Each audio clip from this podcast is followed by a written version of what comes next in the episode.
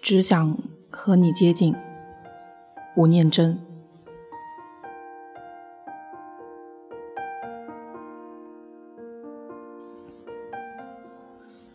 直到我十六岁离家之前，我们一家七口全睡在同一张床上，睡在那种用木板架高、铺着草席，冬天再加上一层垫被的通铺。这样的一家人，应该很亲近吧？没错，不过，并不包括父亲在内。父亲可能一直在摸索，尝试与孩子们亲近的方式，但老是不得其门而入。同样的，孩子们也是。小时候。特别喜欢父亲上小夜班的那几天，因为下课回来时他也不在家，因为他不在，所以整个家就少了莫名的肃杀和压力。妈妈准确的形容是：猫不在，老鼠呛须。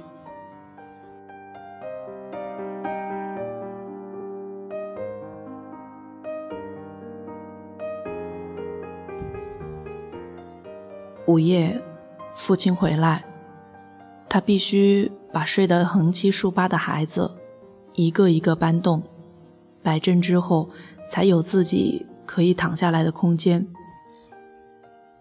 那时候我通常是醒着的，早就被他开门摔门的声音吵醒的我，继续装睡，等着洗完澡的父亲上床。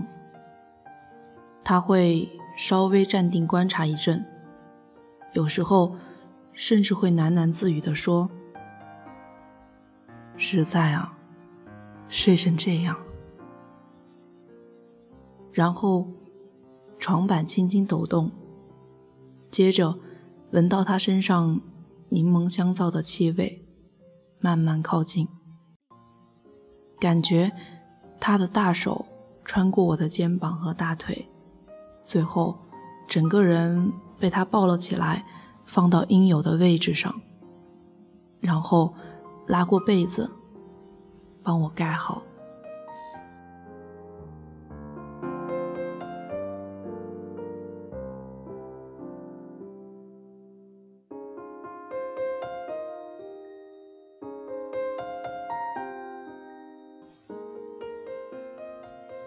喜欢父亲上小夜班。其实，喜欢的仿佛是这个特别的时刻。短短半分钟不到，来自父亲的拥抱。长大后的某一天，我跟弟妹坦诚这种装睡的经验，没想到，他们都说我也是这样。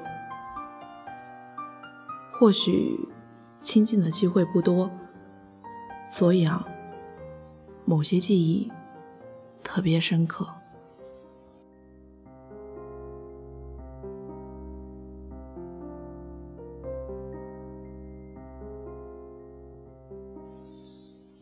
有一年，父亲的腿被矿坑的落盘压伤，伤势严重到必须从矿工医院转到台北的一家私人的外科医院治疗。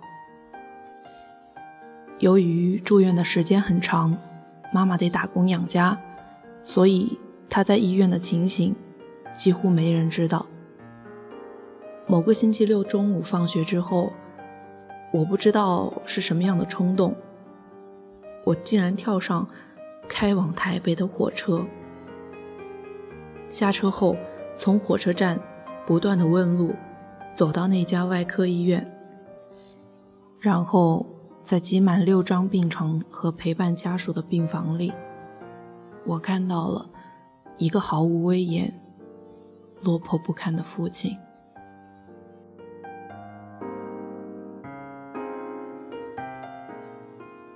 他是睡着的。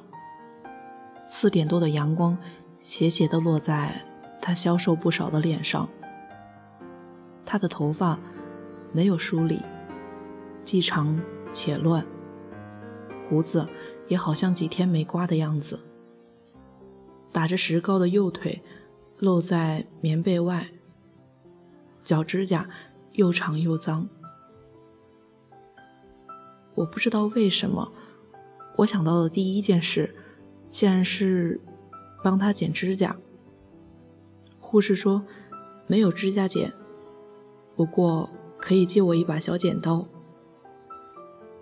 然后我在众人的注视下，低着头，忍住一直冒出来的眼泪，小心翼翼的帮父亲剪指甲。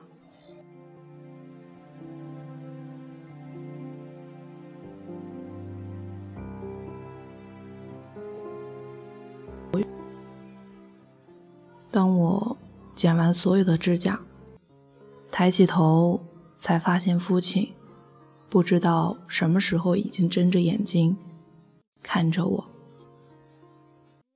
妈妈叫你来的？不是，你自己跑来，没跟妈妈说？没有，直到。天慢慢转暗，外头霓虹灯逐渐亮起来之后，父亲才再开口说：“天暗了，我带你去看电影，晚上就睡这边吧。”那天夜晚，父亲一手撑着我的肩膀，一手拄着拐杖，小心的穿越周末熙攘的人群，走过。长长的街道，去看了一场电影。一路上，当我不禁想起小时候和父亲以及一群叔叔伯伯踏着月色去九份看电影的情形的同时，父亲正好问我说：“记不记得小时候，我带你去九份看电影？”那是我人生第一次一个人到台北，第一次单独和父亲睡在一起，第一次帮父亲剪指甲，却也是最后一次和他一起看电影。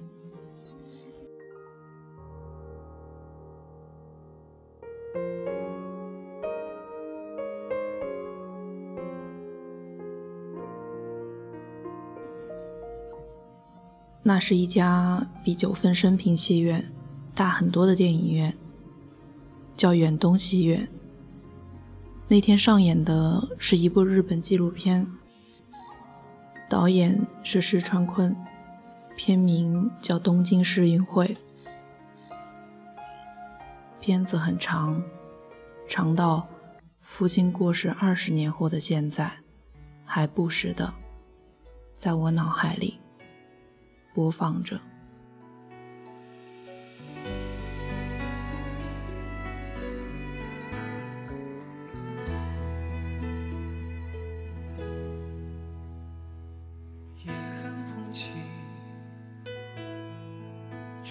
却染一头白发。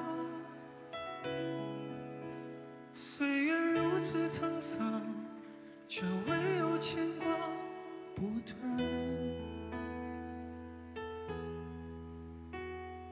春秋冬夏，父亲只盼孩子回家，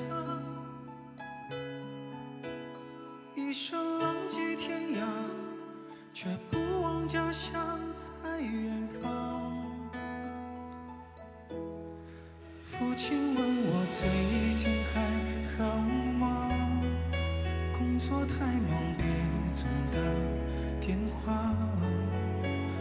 你说家里都平安，远在他乡无牵挂。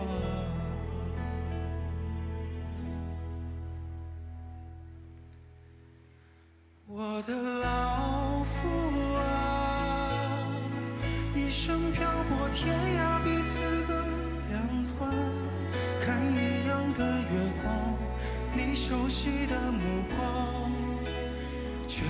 青春独自留给我一半，怎么还？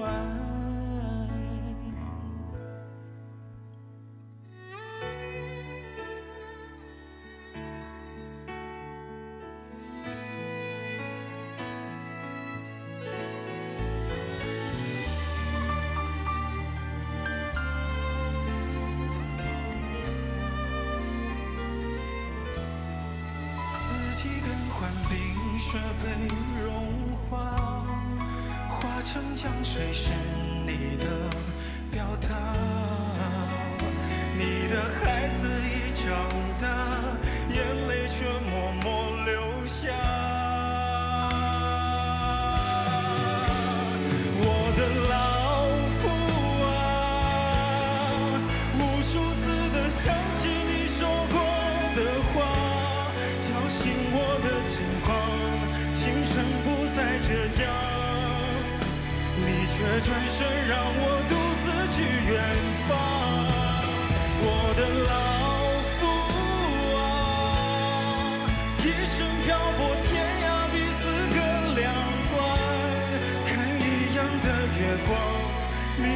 你的目光，却将青春独自留给我一半。